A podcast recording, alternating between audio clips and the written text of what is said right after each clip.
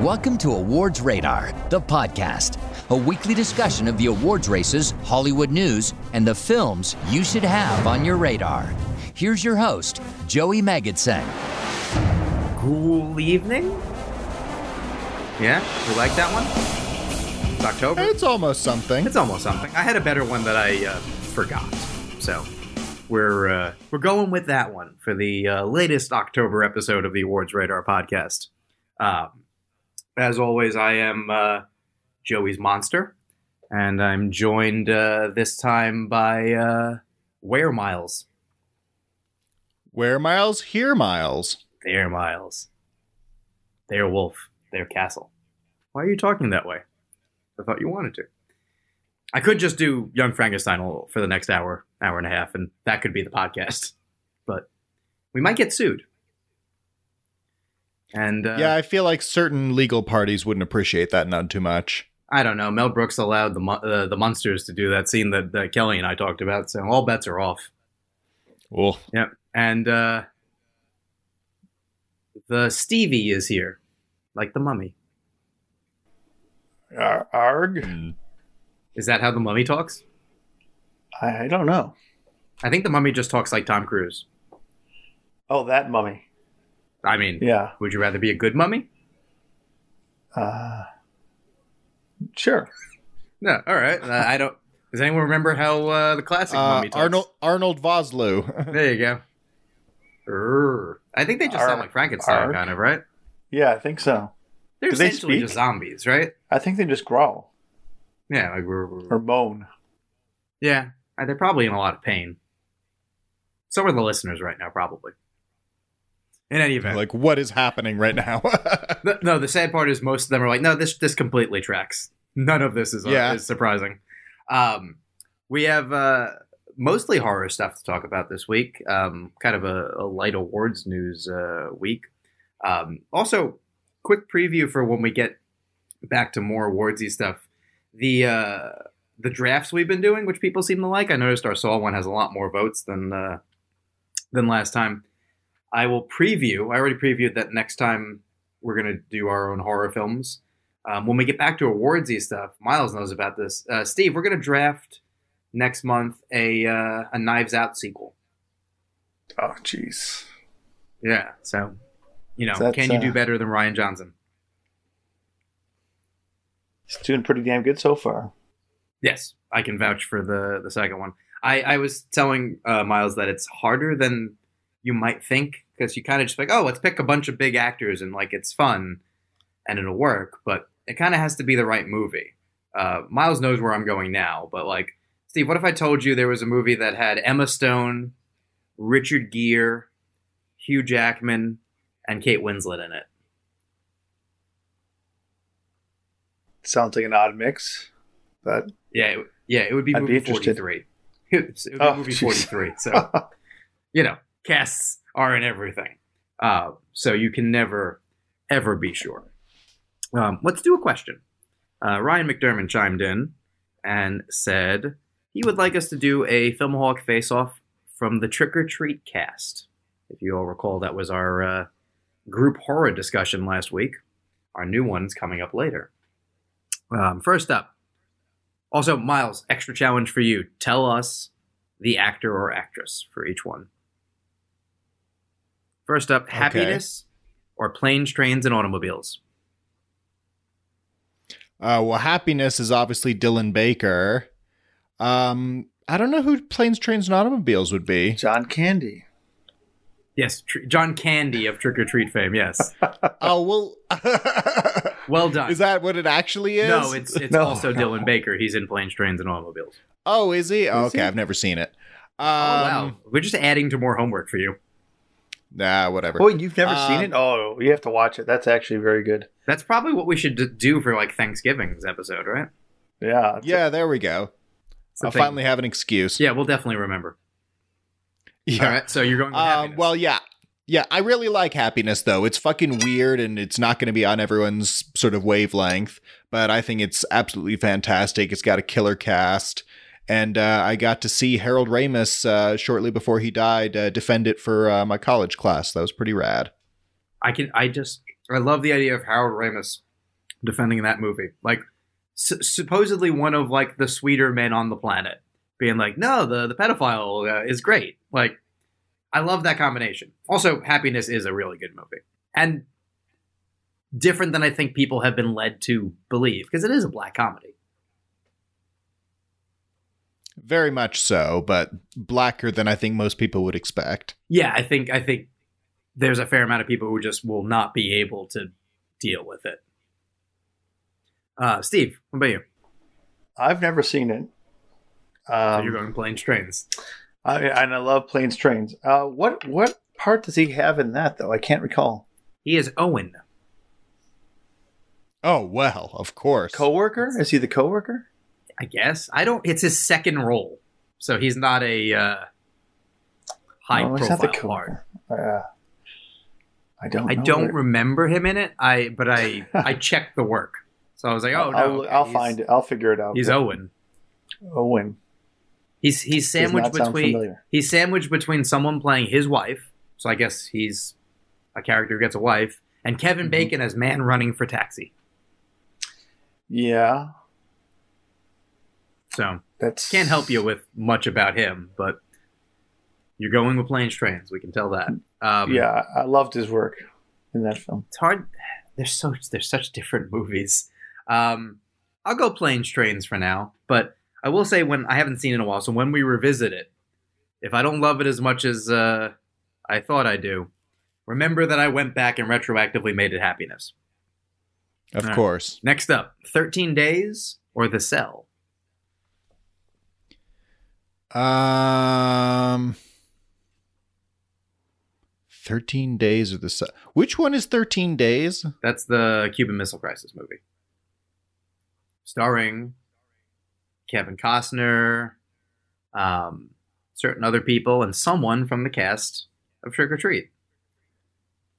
All right. Well, I don't think I've even heard of this movie. Oh, it's a pretty good movie. What's the other one? The Cell. The Cell? I know it. I haven't seen it. Really? I guess I go with The Cell because I've heard of it. You would like I don't know which actor's in either. Oh, they're both. Yeah, I'm sure I would. It's just I haven't gotten around to it. They're both Dylan Baker. Oh, still? Yeah, we're on Dylan Baker, though. Oh, I thought he'd be mixing it up. No, there's a group for each of them. Oh, Jesus. Okay. Yeah, we're going through the filmography of Dylan Baker on this episode.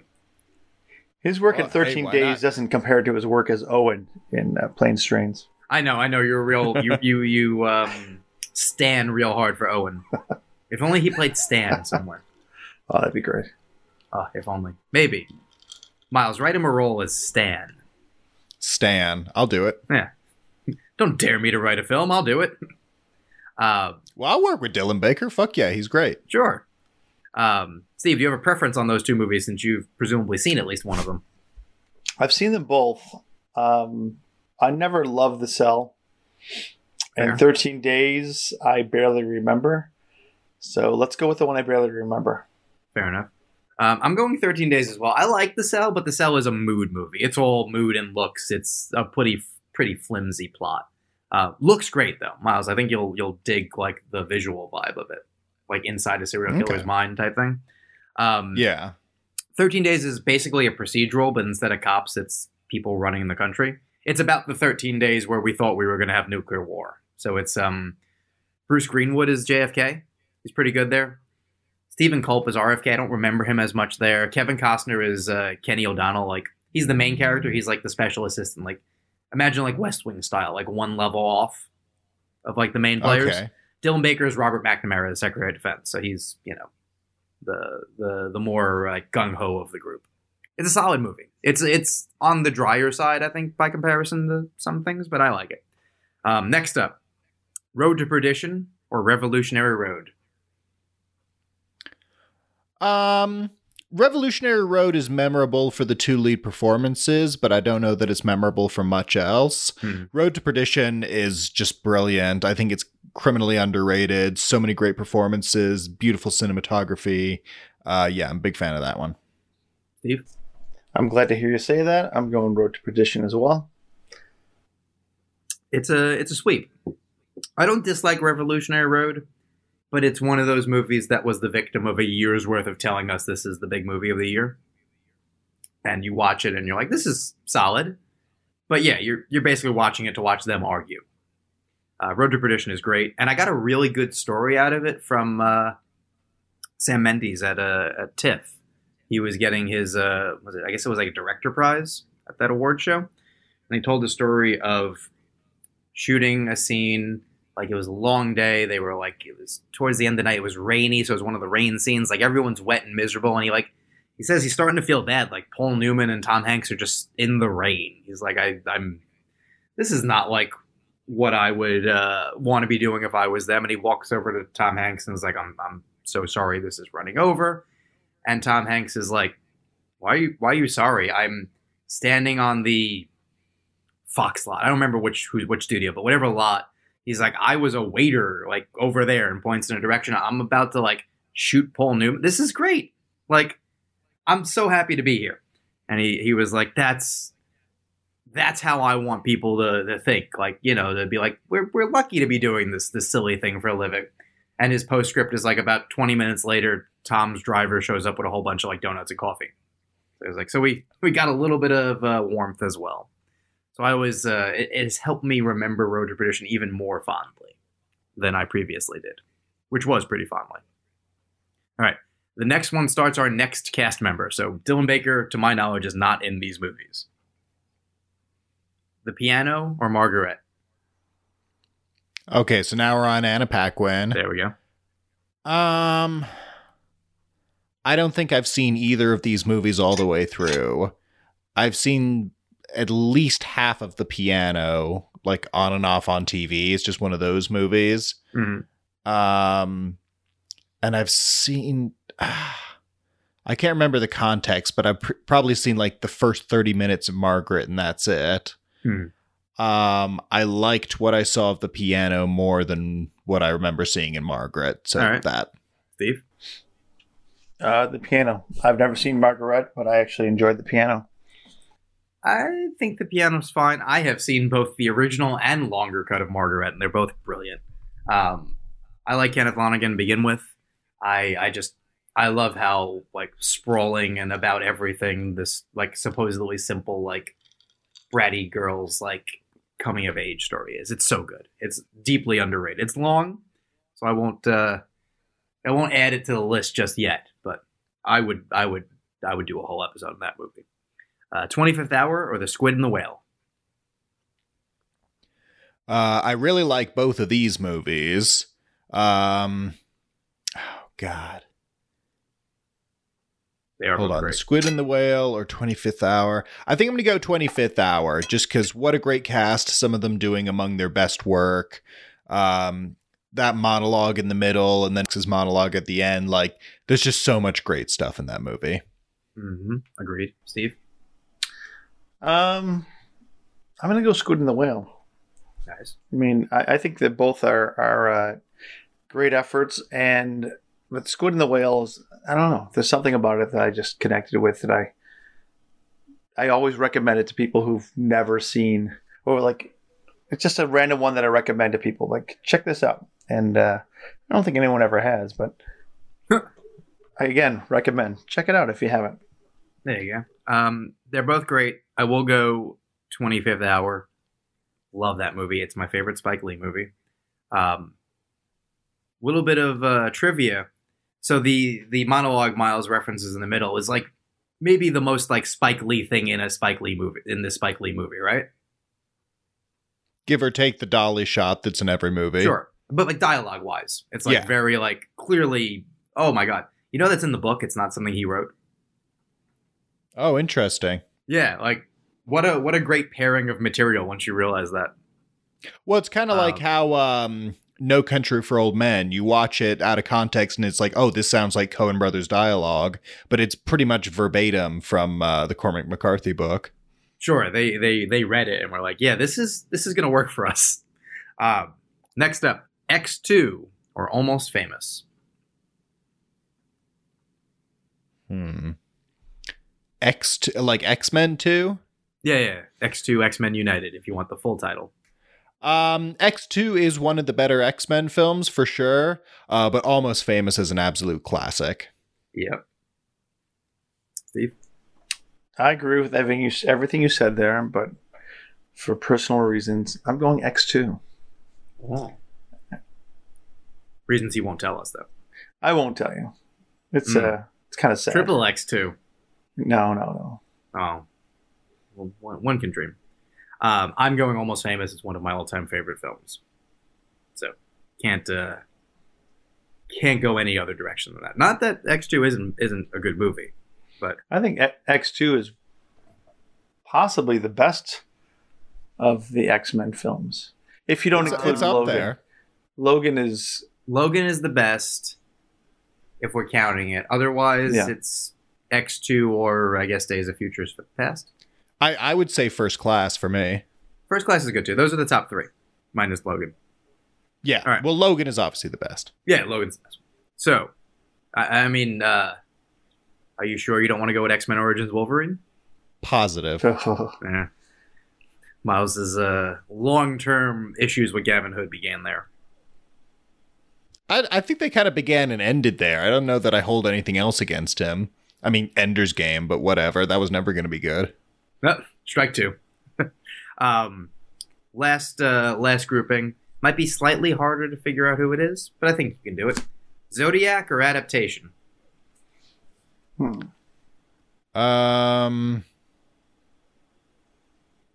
Cox, right? There you go. Well done. Oh. This is the toughest one so far, because these are among my favorite films for sure. I might give the slight edge to Adaptation, but they're both masterpieces. All right. Steve? Yeah, this is a good one. I'm going to go Zodiac. But Adaptation is excellent. And Adaptation is an amazing trailer as well. Sure. No, yeah. Go back and watch it. Adaptation for me. Close, though. Yeah, I think it's a coin flip. It comes down to what you'd rather watch right now, I think. For me, at least. Yeah. Right now, it's Zodiac. Tis the season. Fair. That's very fair. Troy or The Ring? Troy has that really sweet moment at the beginning where Brad Pitt jumps and like plunges a sword into a guy's neck. And Eric Bana is really good in it. But otherwise, it's pretty unmemorable.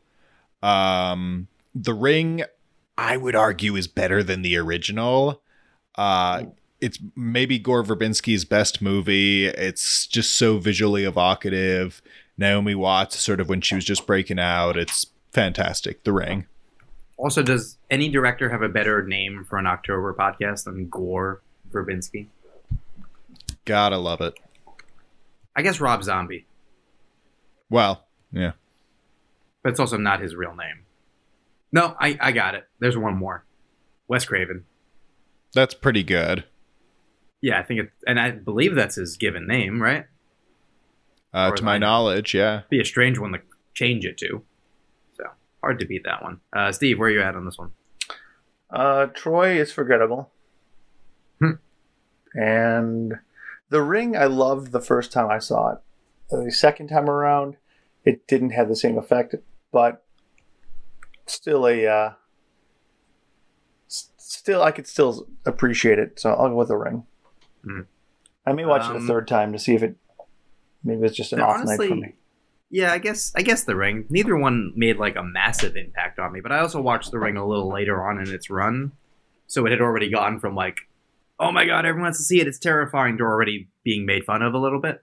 So I wonder if that ever like damaged to some degree my reaction to it. By the way, does anyone know Rob Zombie's given name? What? It's Robert Cummings.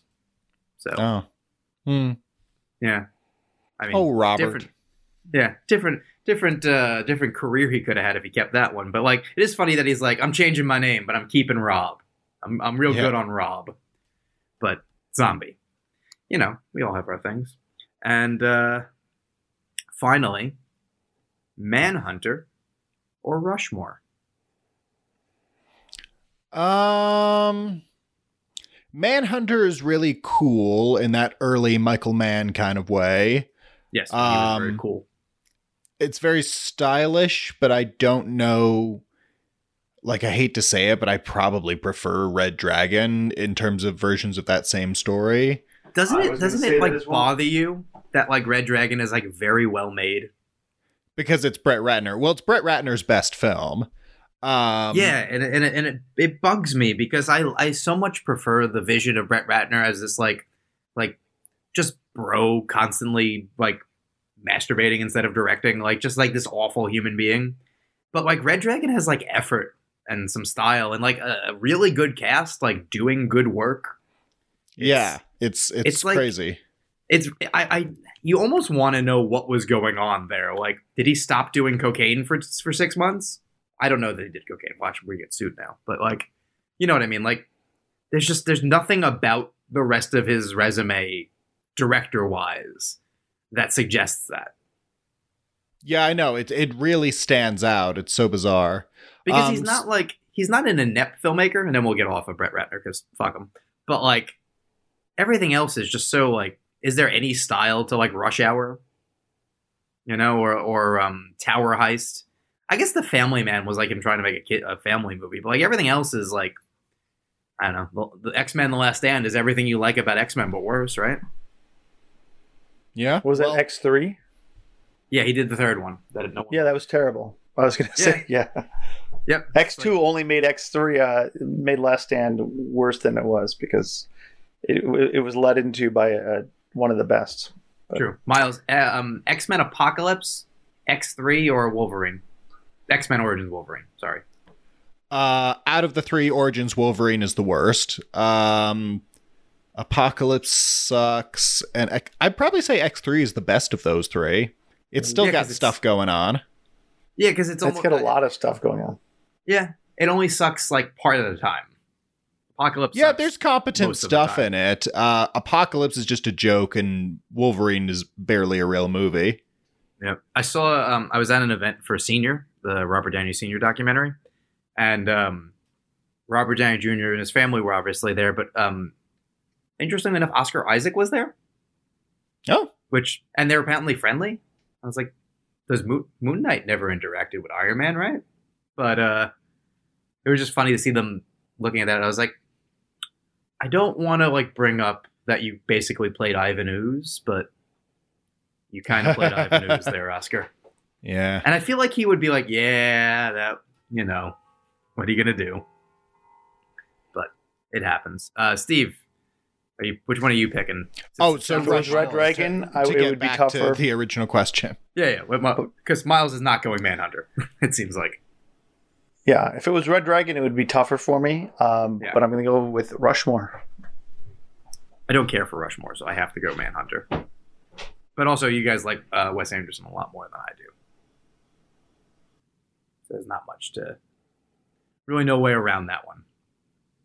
Did either of you guys see the tweet about how Wonder Boys is ruined for someone?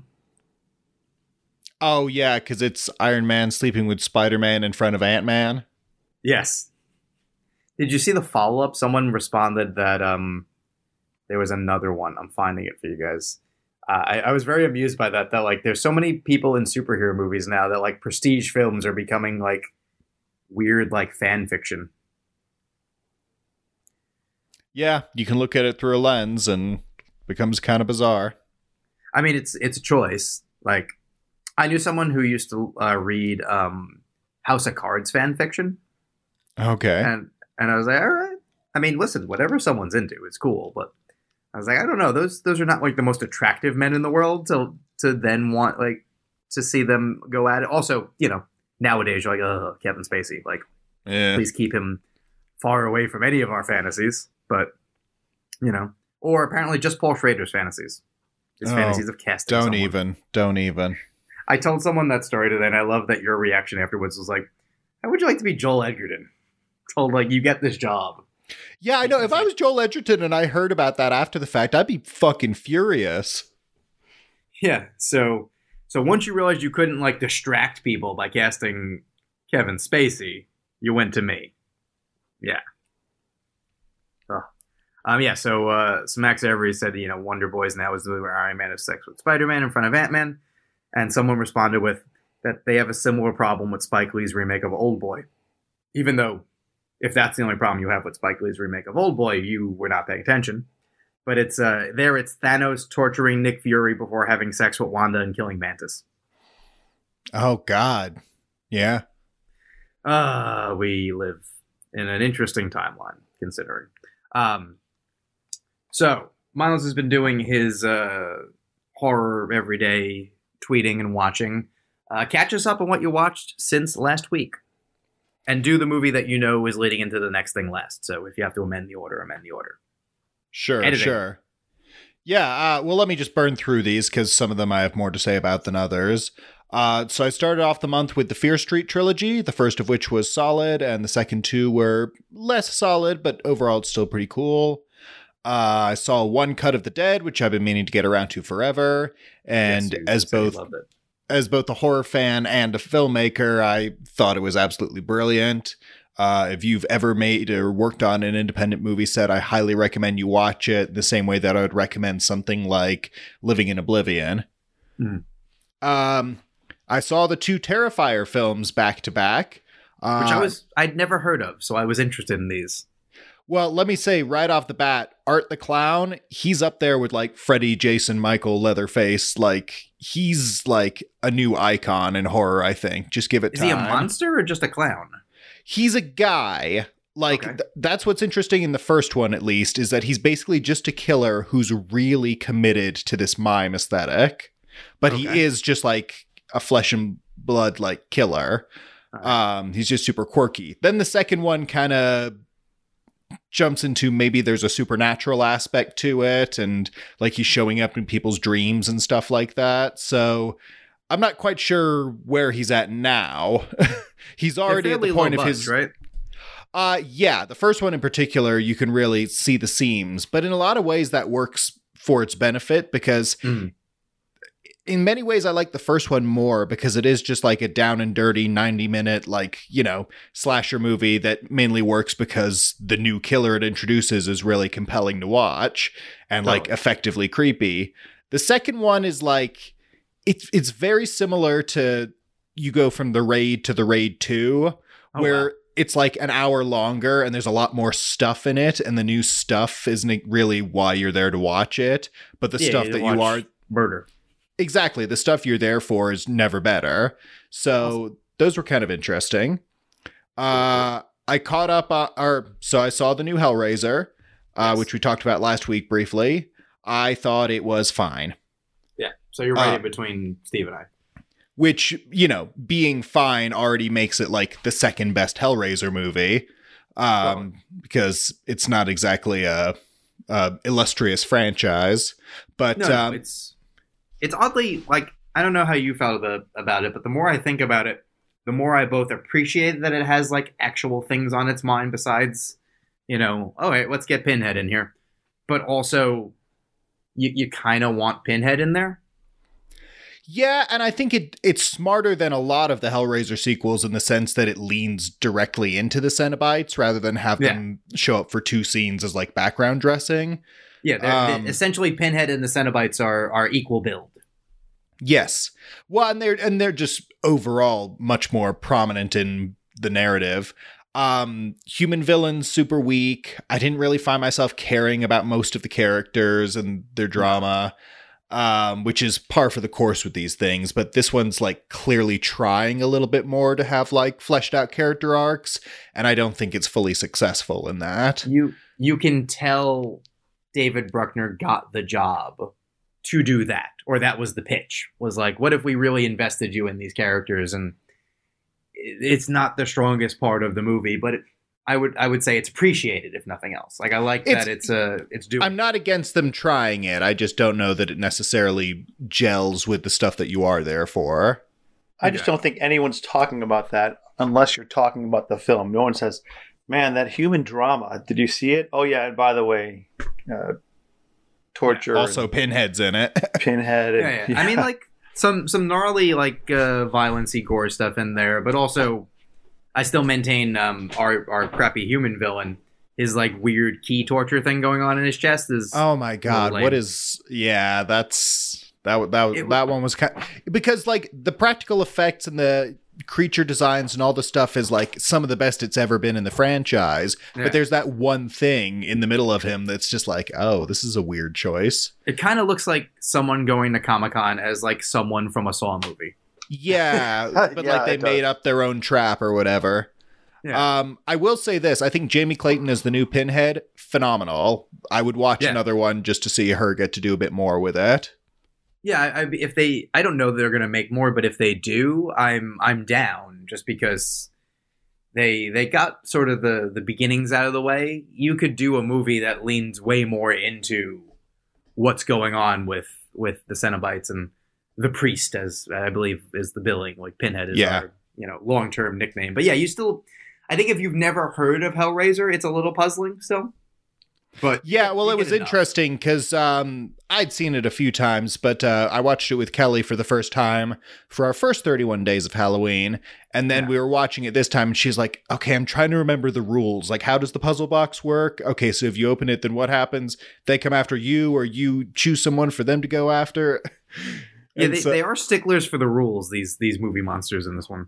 Well, and I think this iteration leans into that a lot more than they have before, because in a lot of the sequels it's kind of just anything goes, but this one they've clearly like, okay, these are the stages that it goes into, which I thought was kind of neat.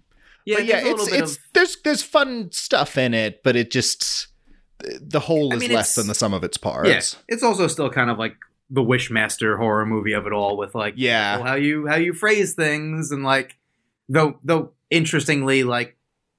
They're clearly villains and monsters, but they're following just sort of like their programming in a way. Yeah. And the resolution where like our main character essentially wins, for lack of a better word, is just them being like, well, I guess you're playing by those rules. Like, it's just interesting that the rules have that option of like, you could take all these things that like, if you're really paying attention, are different bad options or the one that's like, we leave you alone. Because like exactly, yeah. The other, like the human villain clearly picks a different one. Which I guess if they make another one, he's there, right? Yeah, I guess. I kind of hope they don't, but they could. I mean, every Hellraiser sequel has added some different Cenobites, so true. He could be in the background. Totally, he could be Mumbly Peg or whatever you want to call him, just like in the background drooling. There you go. Totally. So after that, I saw like the surprise hit of the month so far, which was Smile. Yeah. I had very low expectations going in. I don't remember if we talked about it on air or not, but it's a trailer right? That I've seen like a million bajillion times. And so I was kind of just, I'm just ready for this one to come out so I don't have to see it anymore.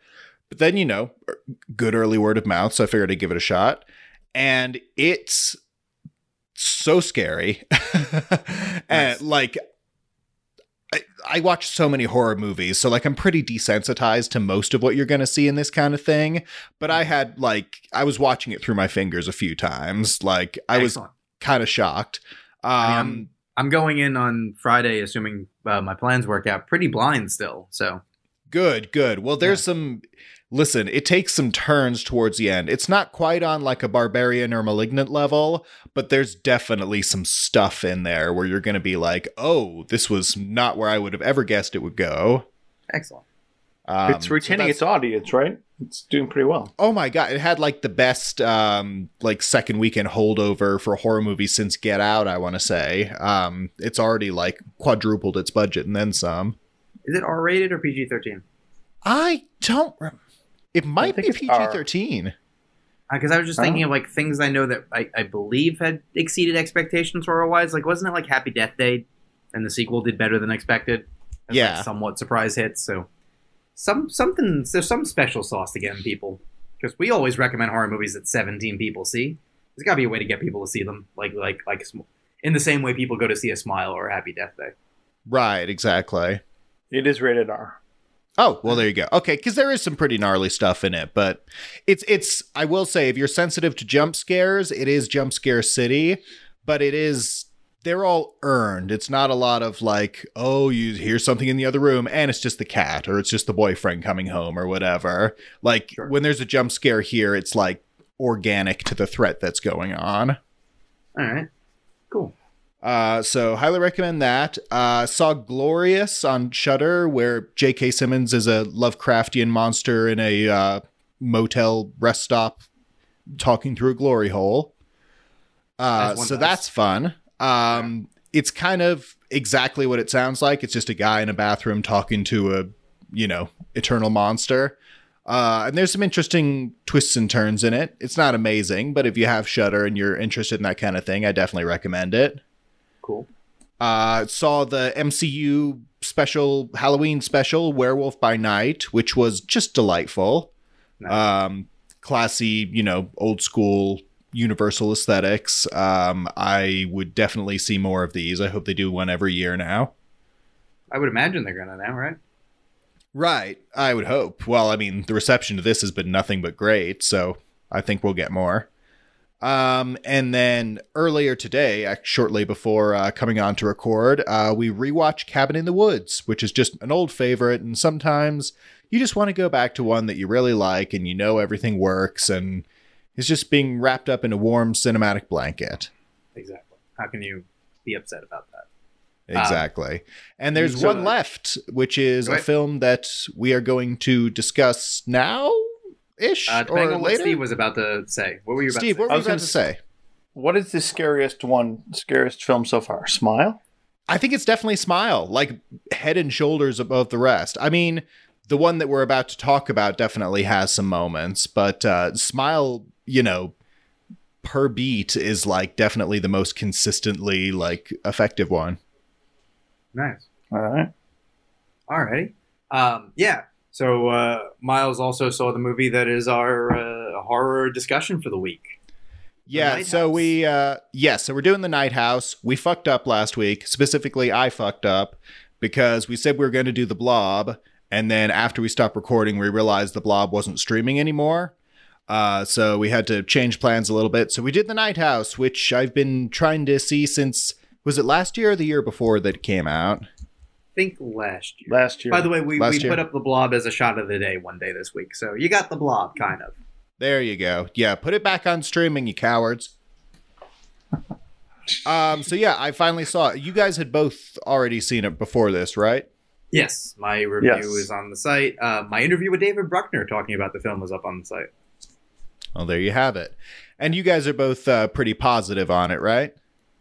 Yeah, I think I agree with the thing you're probably going to bring up, but we'll talk about it in a minute. I think Rebecca Hall is phenomenal in it, and I like that it's as much a drama as it is a horror film. It's a very hard needle to thread, and I think he does it better in this than he did in Hellraiser, but it is definitely the David Bruckner style to make, essentially two types of movies and smash them together. I think if you go into it not knowing what you're going to see, it plays well either way. It's definitely like chocolate and peanut butter in the old Reese's Peanut Butter's cup. That it's both, but individually they're both strong enough that I think it works. So I'm curious what Miles has to say. So let's continue. Okay, so yeah, I've been, the hype has been strong for this one since it came out. It was one of those weird ones that it was never in theaters around me. And then I just, took me forever to get around to. But that's the point of this year's 31 Days. I agree to a point. Mm-hmm. I think Rebecca Hall is phenomenal, as she always is. I think there's some really unsettling atmosphere, some great stuff done with sound design, some really subtle sort of supernatural visuals. So there's a lot of really good stuff in it. And I think the drama and the stuff about the trauma and grief and things like that are effective in isolation. It's when that stuff blends with the ghost stuff that the wheels start to fall off a little bit for me. And I can't really talk about what my big problem with the movie is without getting into spoilers. So the movie's been out for a year plus, big fat spoiler warning, skip ahead a little bit if you don't want this movie ruined for you. I was with it up until the last like 20 minutes, basically. And then you find out what's really going on. And the moment it happens is super scary. Yeah. But then I think my problem is what it ends up being is so disconnected from everything that's happened up until then. And it's such a metaphor as monster kind of, I don't know. It's like the worst example of what people talk about when they talk about like the quote unquote elevated horror, where it's all like, there's no subtext anymore. Now, like the metaphor has to be text, you know, it's like what the Babadook is a good version of. Yeah. And it was just so much hokier than anything else in the movie that it kind of, I felt like I was on a trebuchet. It just threw me out of it completely. And then by the time you were able to sort of come to terms with what it is, the movie's almost over. And so I feel like the resolution definitely left me in a place where I was like, oh, is that it? And I think maybe it was a victim of my own expectations because I'd heard it was this great thing for so long. I don't know. But I'd be lying if I said I wasn't a bit disappointed by this one. Fair. Steve, I think you like the movie even a little bit more than I do. So how do you respond? I didn't have that issue. I mean, thing is, though, I went in, I saw it pretty early on. I think I had a screener. So I didn't have a lot of anticipation. I'm just a fan of Rebecca Hall in general. So I was willing to see it. Sarah Goldberg's in there, too. That's always a plus. So par for the course with me. I don't think I had seen a trailer even. So I went in completely blind and was just exploring it. Not low expectations, but just not super high expectations. You know, Rebecca Hall does a lot of very quote unquote artsy type film. So she's you're not going to. She's the elevated Scream Queen at this point. Yeah, well, now she is. Yes, yeah. Especially after both of you year. Have both of you seen Resurrection or just Steve? Yes, I have not. Okay, when you get around to that one, it's not quite a horror film, but that movie's doing a thing that's as fucked up as anything else. Like isn't Glorious like barely a horror film because it's just kind of like a weird premise and it's talky more than anything else? I mean, there's definitely enough horror stuff in it to justify calling it that, and there's a twist towards the end that pushes it even further in that direction, but it's more dialogue driven than anything. Yeah Because Resurrection is a very talky movie, but there's a particular monologue where you're like excuse me, come again. When you see it, you'll understand. But yeah, this definitely feels like this could be in the 824 IFC offerings of the year. I mean, it is an IFC. Yeah, it is. It oh, is it a? The Night House is an IFC, I believe, right? Miles, you just watched it. What logo came up? Searchlight. Oh, God, I don't fucking know. Oh no, Searchlight? Yeah, what it was. It was Searchlight. Searchlight. There we go. Yeah, because I guess. Oh, you're right. Because it was on Hulu eventually, and Searchlight and Hulu have their thing, right? Also, Hellraiser, I guess. I think HBO Max, the Searchlight stuff tends to go to first. Because that's where I watched it. Well, HBO Max is Warner Brothers, though. Yeah, but for some reason, the Searchlight, because like Nightmare Alley went there after it came out. French Dispatch. Well, Nightmare Alley. Okay. Because Searchlight and Hulu have a specific deal, I think, for certain things. Yeah. Like with I think that's part of like why Prey went straight to Hulu, because if it was in theaters, then when it did go to streaming, it would have to go to HBO Max because of some weird legal loophole with the rights. Isn't that the same with Fresh? Fresh exactly. Purchased sort of specifically to be a Searchlight, but Hulu as a way to get around like giving it to Warner Brothers and HBO Max eventually. Exactly. The cesspool that is business. All right, back to the cesspool of ghosts and ghoulies in the Night House. So yeah, I wasn't as bothered, but I did find that it like once it showed its hand, it was less mysterious because you're watching the movie for most of its running time, curious if what they say is going on is actually going on, because you're like, that's unsettling, but like not scary. You know, in the way that like a Ghost Story, if you guys remember Ghost Story, is not a horror film. Yeah. But the premise is unsettling. Like you wouldn't want to be necessarily watched over by your dead spouse. But what would that be like? And, you know, David Lowery was like, well, your spouse would be very sad and wish they could communicate with you, but they can't. And the Bruckner's writers, who also did Hellraiser. So this is a similar, same team vision type thing, has a little bit more of a like, well, they're different now. So like, even if they're potentially harmless, they're not the same. I don't know. It's when it's still being mysterious, it's very compelling. When you get into like the full on horror aspect of it, you're like, well, I guess you need it to turn into a horror movie. Like, I mean, listen, I don't love Hereditary as much as everyone else does, but Hereditary did the same thing. It eventually was like, well, here's what we're doing. Except it's a little sillier than everything else. The difference here is that once the silly thing comes about, I feel like, because when Hereditary goes full horror, it's got like Toni Collette's crawling around on the ceiling and sawing her own head off, and it goes up to 11 exactly. This one doesn't even get up to 5. Like there's one or two like creepy images of her like being dragged around and stuff, but then it just kind of goes to the boat, and then it's just like, oh. Like she just like kind of turns to the left a little bit and the entire emotional crisis is resolved. Yeah, I think you're supposed to really get a lot out of the like, okay, well, what's been watching and interacting with her for the last 90 minutes or so has been. But the problem is we don't ever learn enough about what that thing is. It literally identifies itself as nothing.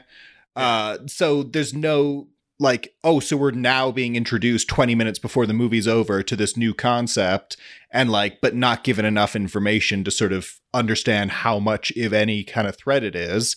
I mean, clearly it's like passionate enough to be hunting after this one soul for years, but also stupid enough to be consistently tricked by being fed other souls that kind of look similar. Yeah. Like it just, I don't know, like, the explanation they give for a lot of the red herrings that we followed for most of the movie about the husband, it just, I don't know. It feels like a weird rewrite situation. Sure, individual moments work better. Like under the floorboards is an incredibly like freaky, like, oh shit.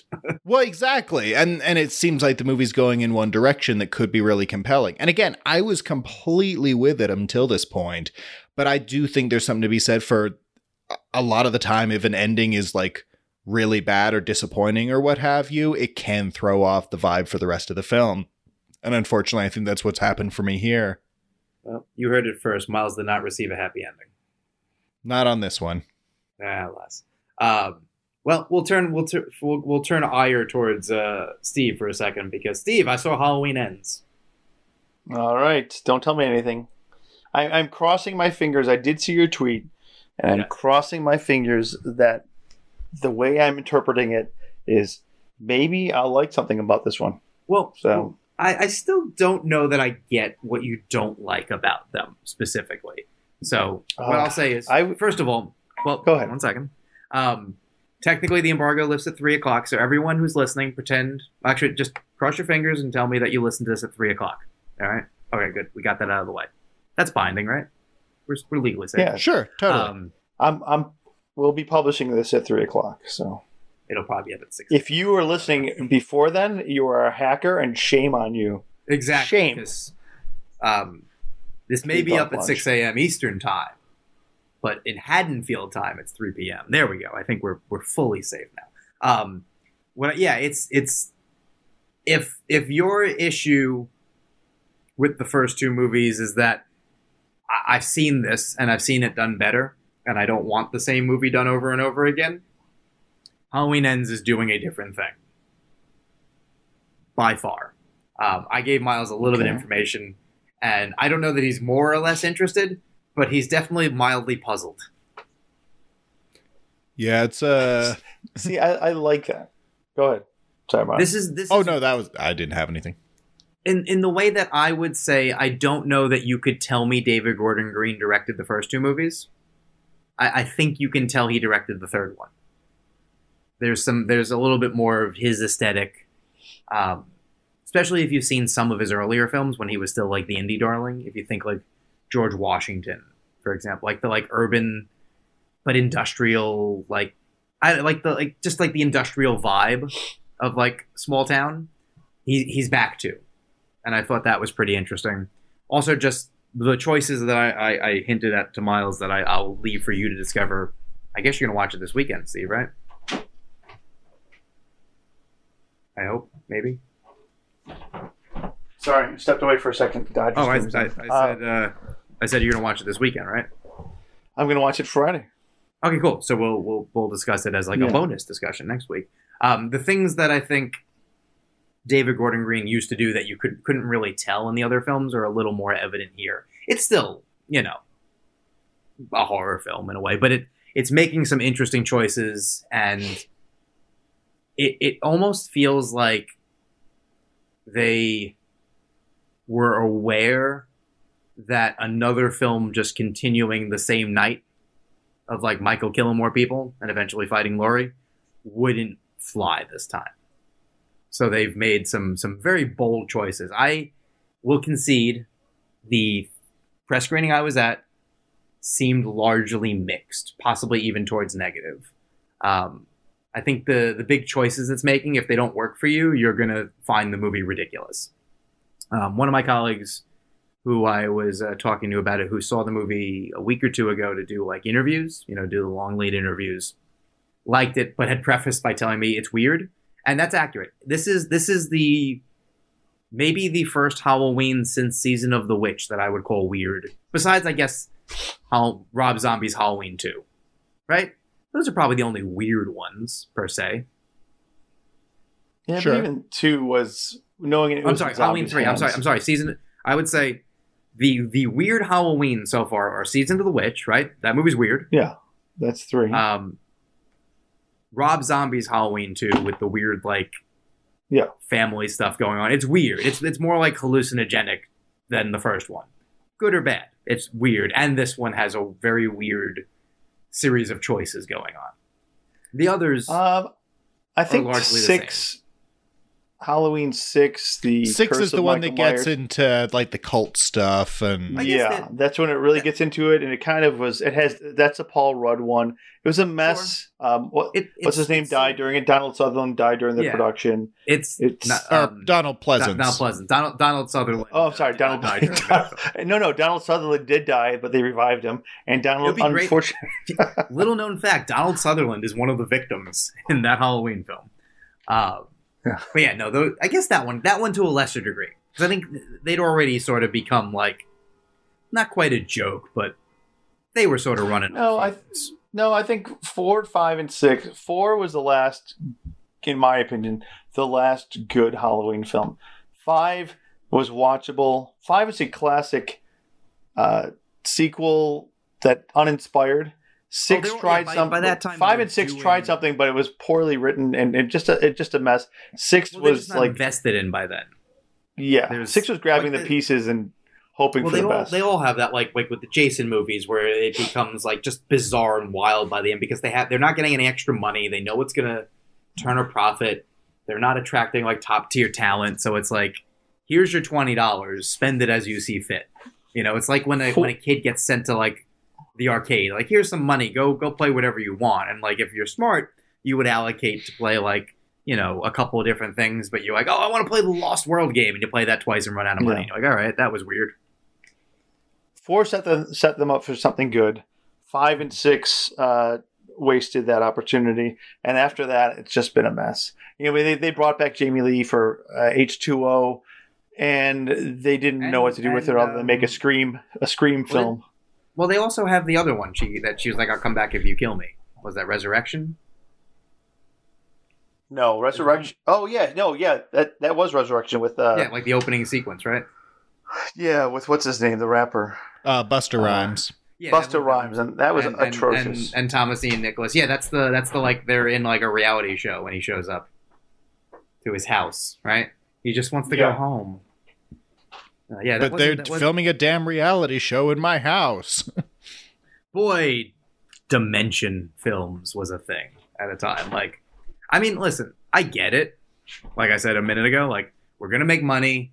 This is just meant for, like, teenagers to make out while watching. Who cares? but also, you know, you could do better.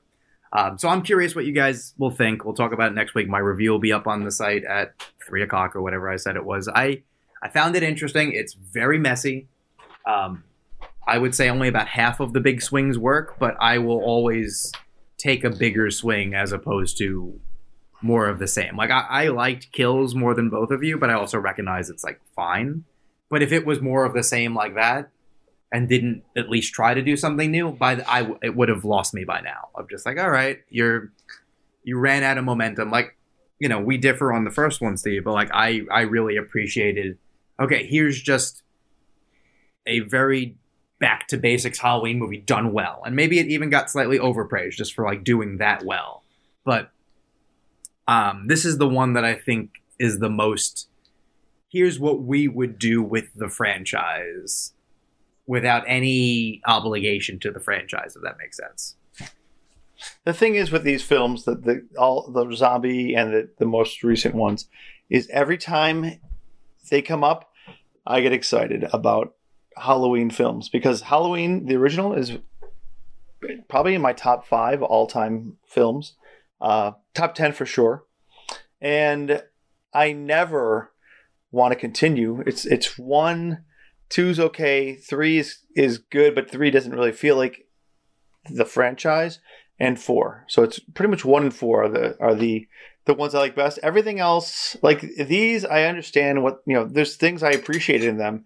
It's just, at times, I question, are you making a true Halloween film? So this, the fact that they have to swing big, and they've already failed in my eyes for the last 2, I'd rather them swing big and do something different and hope that I appreciate it, rather than make a third one that feels like the last 2. So sure, fingers crossed. Miles, have you seen all of them besides the newest one? Yeah, I have. Okay, maybe we'll rank them next week once we've all seen all 3. Sure. I probably, to be honest, only, similar to Steve, I probably only have like less than 5 that I really like. We can still like parse through the lessers just for the shits and giggles of it. Cool. Yeah, so we'll talk more about it next week once I don't have to talk around it as much. And I think it's supposed to open like 50 million or something. So people who want to see it will have seen it. So we can sort of move past that. I have one other question that I want to bring up, and then we'll check in on our Saw votes, and then we'll be good. Unless, Steve, did you watch anything new you'd like to talk about?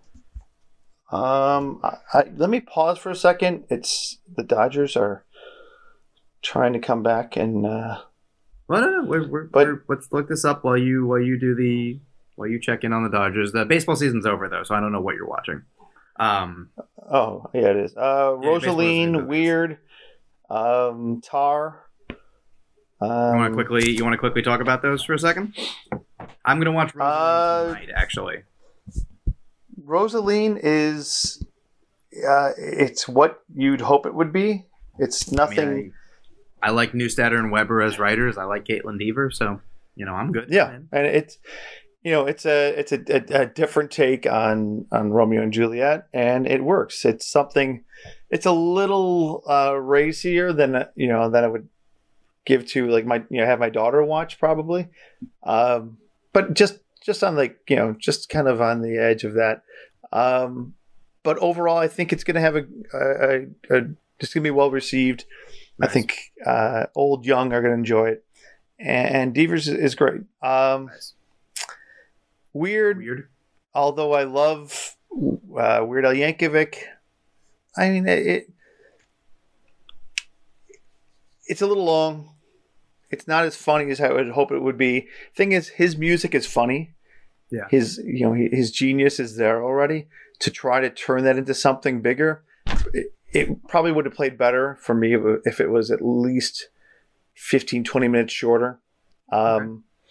But not that I didn't like it. I just was hoping for a lot more. There are some moments when it really hits. But overall, you know, it's there's nothing wrong with it. It's just didn't make me laugh like I thought it would.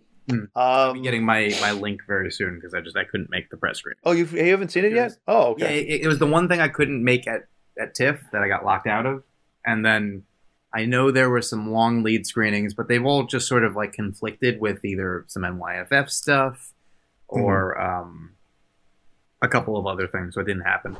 Which I'll recap the festival for you guys next week, because many of the things I've already seen and talked about at other festivals, and tomorrow morning, so as you guys are listening to this, I will be seeing She Said, which is one of our last remaining Oscar films. Though, side note, I don't know if I talked about it last week, Senior, the Robert Downey Senior documentary Netflix just picked up, is very, very good. I highly recommend it. I think you both would enjoy it. It's also like 80 minutes long, so it's nice and bite-sized. Miles, I think you'll like the like rebel filmmaker aspect of it, because he was just like off making these weird indie comedies when no one else was. Oh no, I'm super interested. I think it'll be really good. It made me want to revisit Putney Swope, because I remember seeing it, or maybe seeing a clip in film school and being like, this is something. I would think I would like watching it. I think it probably would hold up pretty well today as like a real dark satire of like people. So I would be in. And my Steve, I think you saved the one the best for last, and the one that Miles probably wants to see the best of the group. Yeah, I was going to ask, when are you seeing Tar, Miles? Whenever it's out near me. I think probably towards the end of the month. 2 weeks. Yeah. I thought it was fantastic. I think Blanchett is incredible. I mean, it's a thinker. It's not, and it's very, very dense. There's not a moment, you really have to watch her, and the whole way through, you know, she keeps you completely captivated by her performance, but it's there's a lot being said, and I think a second viewing would probably make me appreciate it even more. It's a big ass to watch the movie twice. I really like it. I don't know. I actually want to go back and see it again. I'm looking for another screening. I know this is gonna sound like a little hoity-toity, but once I get the screener, I'm more likely to revisit it, because it is a big ask to go. Yeah, well, it's long. Yeah, I saw it at Telluride when time is very compressed, so it was a big ask to sit for a 2 hour and 40-minute movie in between other long movies. And it also, I don't know if I remember I told you this, Miles, but like it's 2 hours and 40 minutes, which whatever, it's a good movie, right? Who cares? Right. It opens with the credits.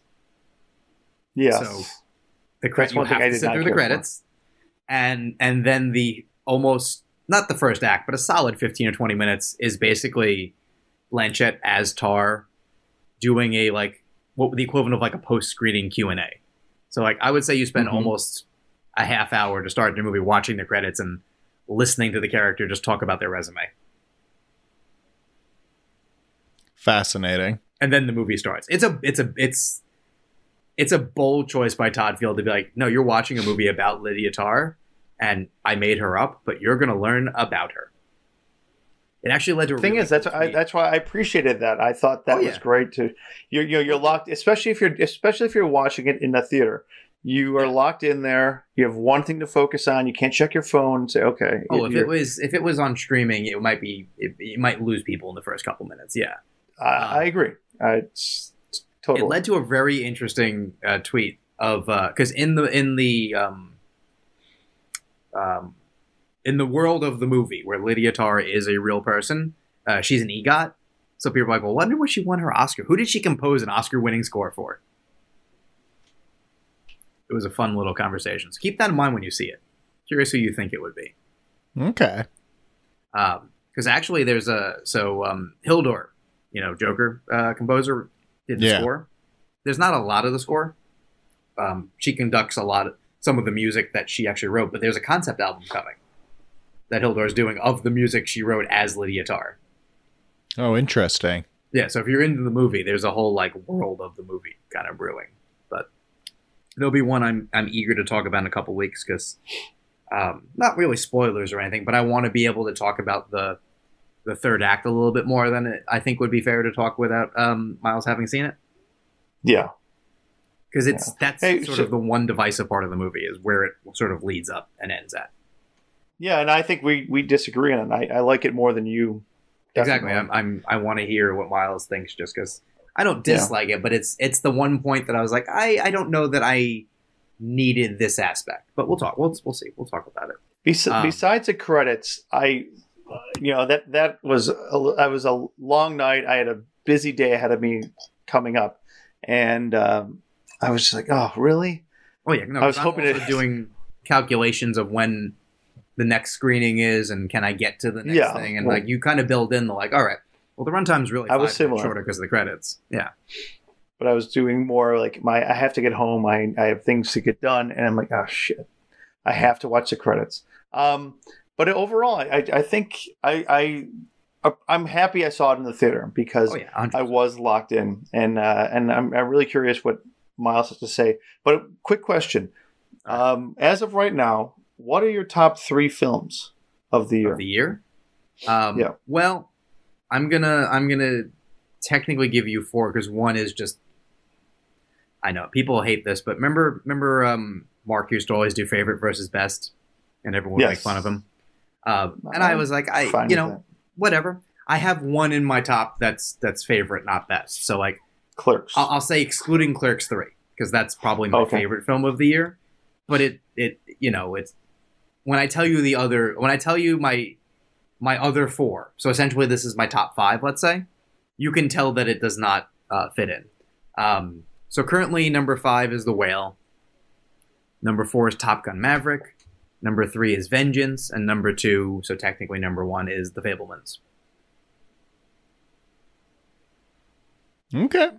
Yeah. Right.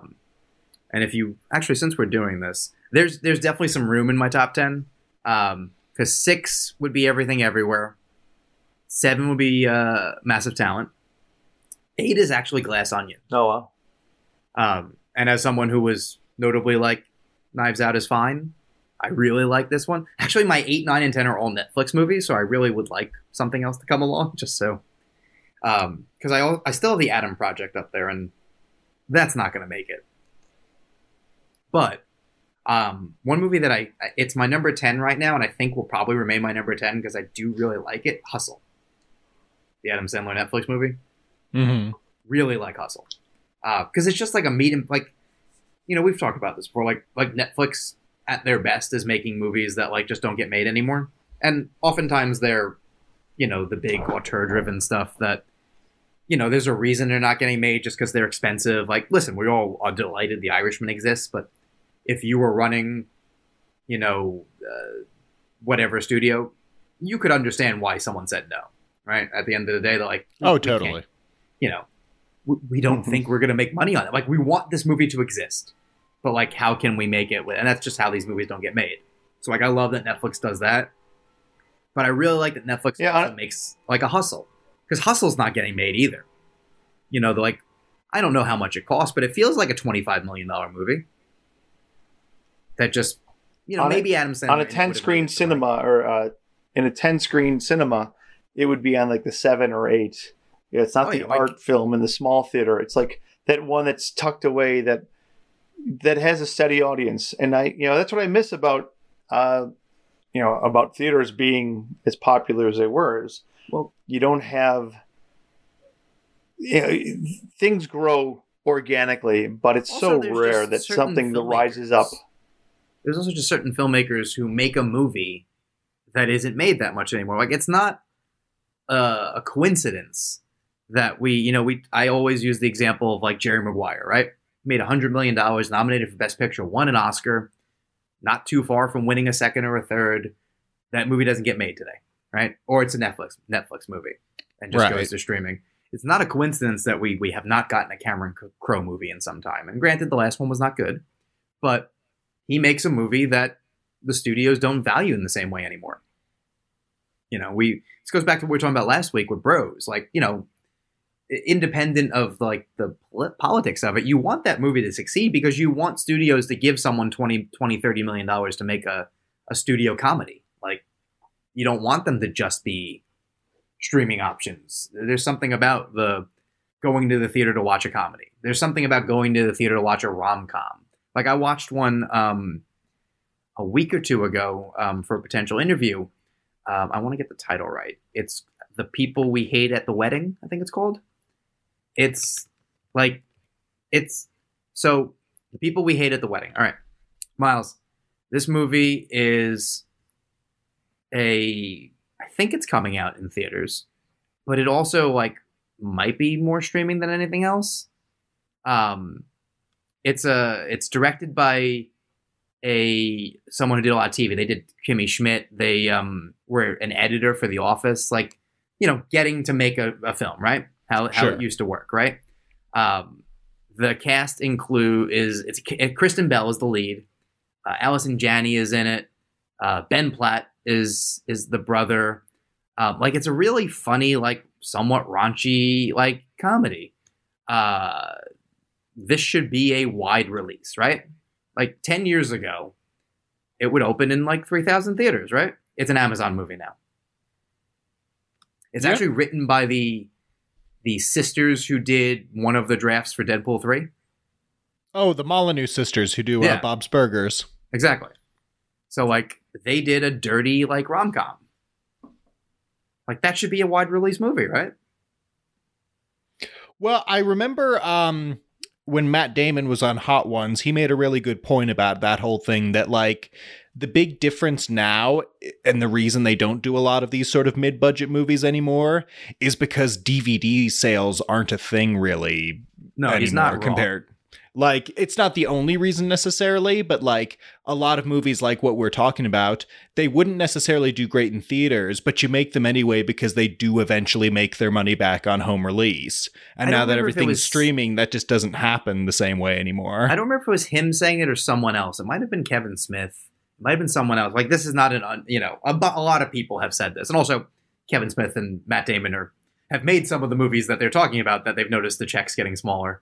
But you used to basically factor in DVD as like, all right, well, whatever we make in theaters will double. So if we made a $30 million movie, you know, we market it for another 30 or so, like, sure. And technically it costs 60, but if we break even in the theater, we'll be in the black eventually, because besides the whole, like, selling the foreign territories and all, you know, selling it to Delta for the plane, all these little things that give you some money. You were banking on, like, well, the DVD, I'll pick up the rest. And also, it can wait. Like, it can take 2 years. And, like, we just know it'll eventually be there. Right, yeah, exactly. There are still 4K Blu-ray DVD sales. They're not what they used to be. They're an ancillary, like, bonus at this point. I mean, going to a Best Buy recently, and it looks like they're doing great because they're sold out of it. It just means they're not really stocking them anymore. It's always a little depressing, especially when something comes out that I didn't get sent, and I'm curious if, like, one of us is on the cover, because, you know, we get quoted from things from time to time, and you're just like, all right, well, you can have a copy of DC League of Super Pets, like, that's certainly right there, but, you know, it used to be everything was there, like, so many movies that, like, I, you know, wasn't going to see in a theater at the time, but found, like, by going to Best Buy. And sure, it was like $25 for a DVD sometimes, but, like, it's how I saw The Machinist the first time. You know, like, that's a movie that I'm sure didn't do great in theaters, but as people were getting into, like, that era of Christian Bale, like, saw it out. I would venture a guess that movie, if it's profitable, is profitable from DVD. Yeah, exactly. So, yeah, there's just not a, you know, like, I don't know exactly how this movie worked out, but yeah, like, Amazon, whatever it paid for it, with Film Nation, like, that's the amount of money it's essentially making, give or take the, like, handful of theaters it might go into, if it goes into theaters at all. So, you know, we're not going to solve that problem, but, you know, it's interesting.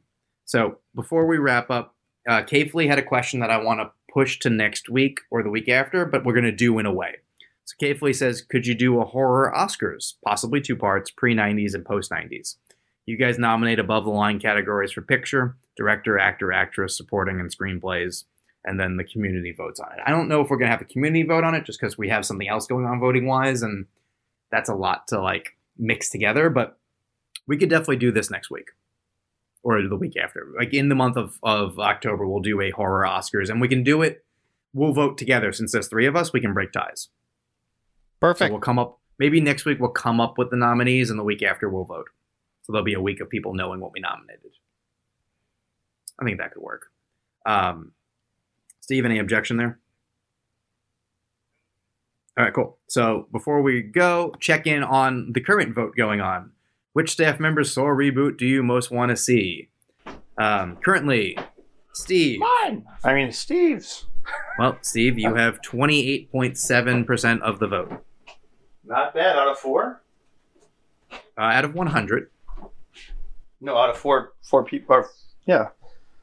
Out of three people. I know. Of us. There's a math joke. No, I'm bad at math. Miles, 34.6% of the vote. Okay. And I currently have the slimmest of leads at 36.6% of the vote. I believe I am 2 votes ahead of Miles, if I calculated that correctly. So, what's right in your heart, people, and vote for the realest of the Saw movies. The one made by Kevin Smith? Yes. I mean, listen. Because that's the situation I put myself in. Yeah. This has worked out great for me. I will say, without giving away numbers, a lot more of you have voted on this one. So this one caught some people's fancies. We've almost doubled the vote count. But people seem into it. So we will continue. Next week we'll give you the results, and then we'll do our horror film, which I know Steve is really going to be thrilled to have to, while he's tired and busy, pitch an entire movie once again. Hey, horror's fine. Sam Raimi, though, sounds like a great director for the next Saw film. If you agree with that, vote for Steve. Vote for Steve. Which one of you, Steve? Imagine. Oh, that's me. I thought you were the Stevie. Call back to our earlier mummy joke. Yeah, Little Stevie. Ah, there you go. All right. We'll close up shop since we're all tired and sick and busy. We actually made this less of a mess than I thought it would be. So that we got on... We were almost like on a path the whole time. Very, very unusual for us. It'll be really bad next week, we promise. Say where you can be followed. And Miles... You know what? Miles, you tell me which movie on your horror films to watch list you're most excited about in the coming days. And also, since we did forget one thing, tell the readers what we'll be reviewing, / listeners, what we'll be reviewing next week. Yes. Well, you can find me on both Twitter and Letterboxd at Miles on Film. That's MYLES on Film. Please check out my short films, American Exorcist and Once Upon a Dracula. They are both on YouTube under Aftershock Pictures and Chase Capo, respectively. And...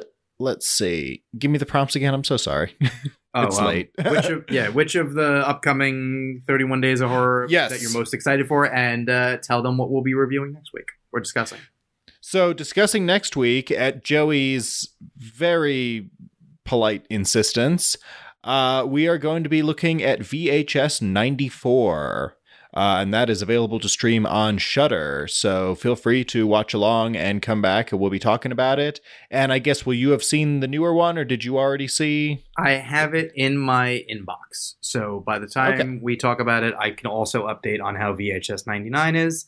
And who knows, if Miles really likes 94, maybe he wants to push forward. Because they also just announced this week that next year, VHS 85, which, did you see who's directing? Yeah, it's a pretty strong lineup. It's Sam definitely Raimi. The best director. You actually, there's a world in which Sam Raimi eventually does one of these. Actually, David Bruckner is one of the ones. I saw. Yep. I don't know if Steve did. David Bruckner, he's done at least one or two of the earlier. He's returning. Ones. Adam Wingard is returning. Joe Swanberg is returning. See him. Yeah. Radio Silence is returning. And one of the ones also making one, Ty West. Well, and isn't Scott Derrickson doing one too? Yeah, that's the biggest name. Wow. Also, Glenn McQuaid of I Sell the Dead.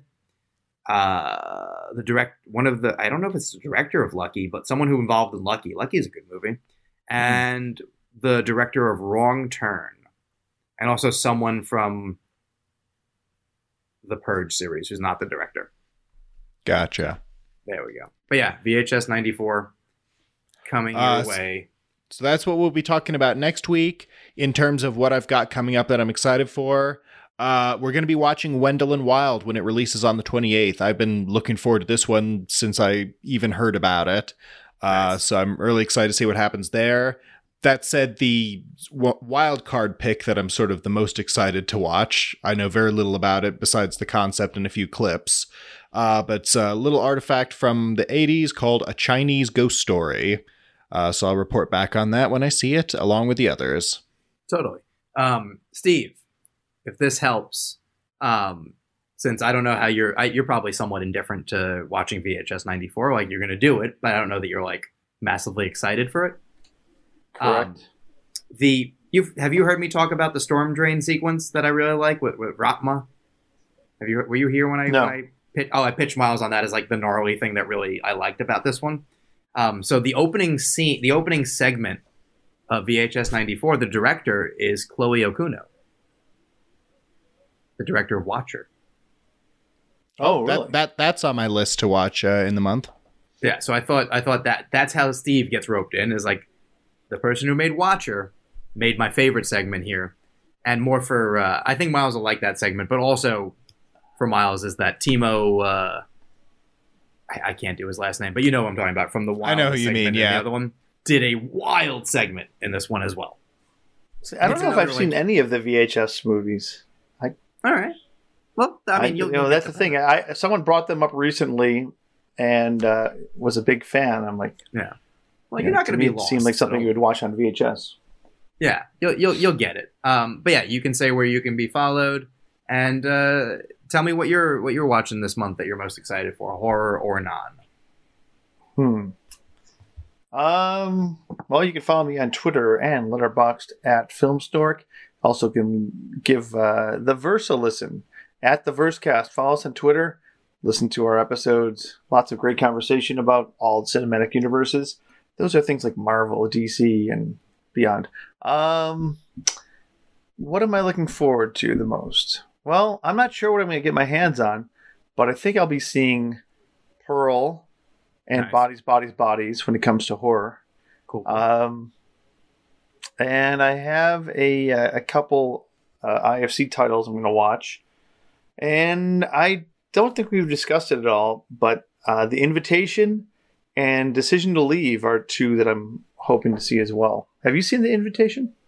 I have not. I actually haven't seen either. Decision to Leave was another one that I just couldn't make happen at either of the film festivals, I believe, that I was at. And at this point, I'm like, it'll rear its head. Isn't it going to be on? It's going to be on streaming very soon, actually, right? It's in theaters for like 2 weeks, I think, right? That sound right? Yeah, I want to say it's going to Mubi. Yeah, why not? Okay. I think Mubi sounds right. I think it is a Mubi release. It was bought by Mubi, right? Right. Which is why I'm vaguely skeptical of its awards prospects, just because Mubi. I mean, they haven't done it yet, so we'll see. Hey, it's always a first. Yeah, why not? I hope spring is eternal, right? But cool. Those are the that's what I'm looking forward to the most right now. There's a lot. I mean, with the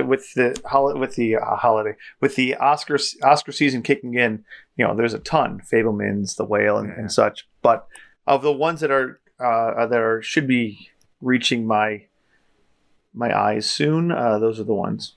But yeah, we got you in the running for some of those other ones too, right?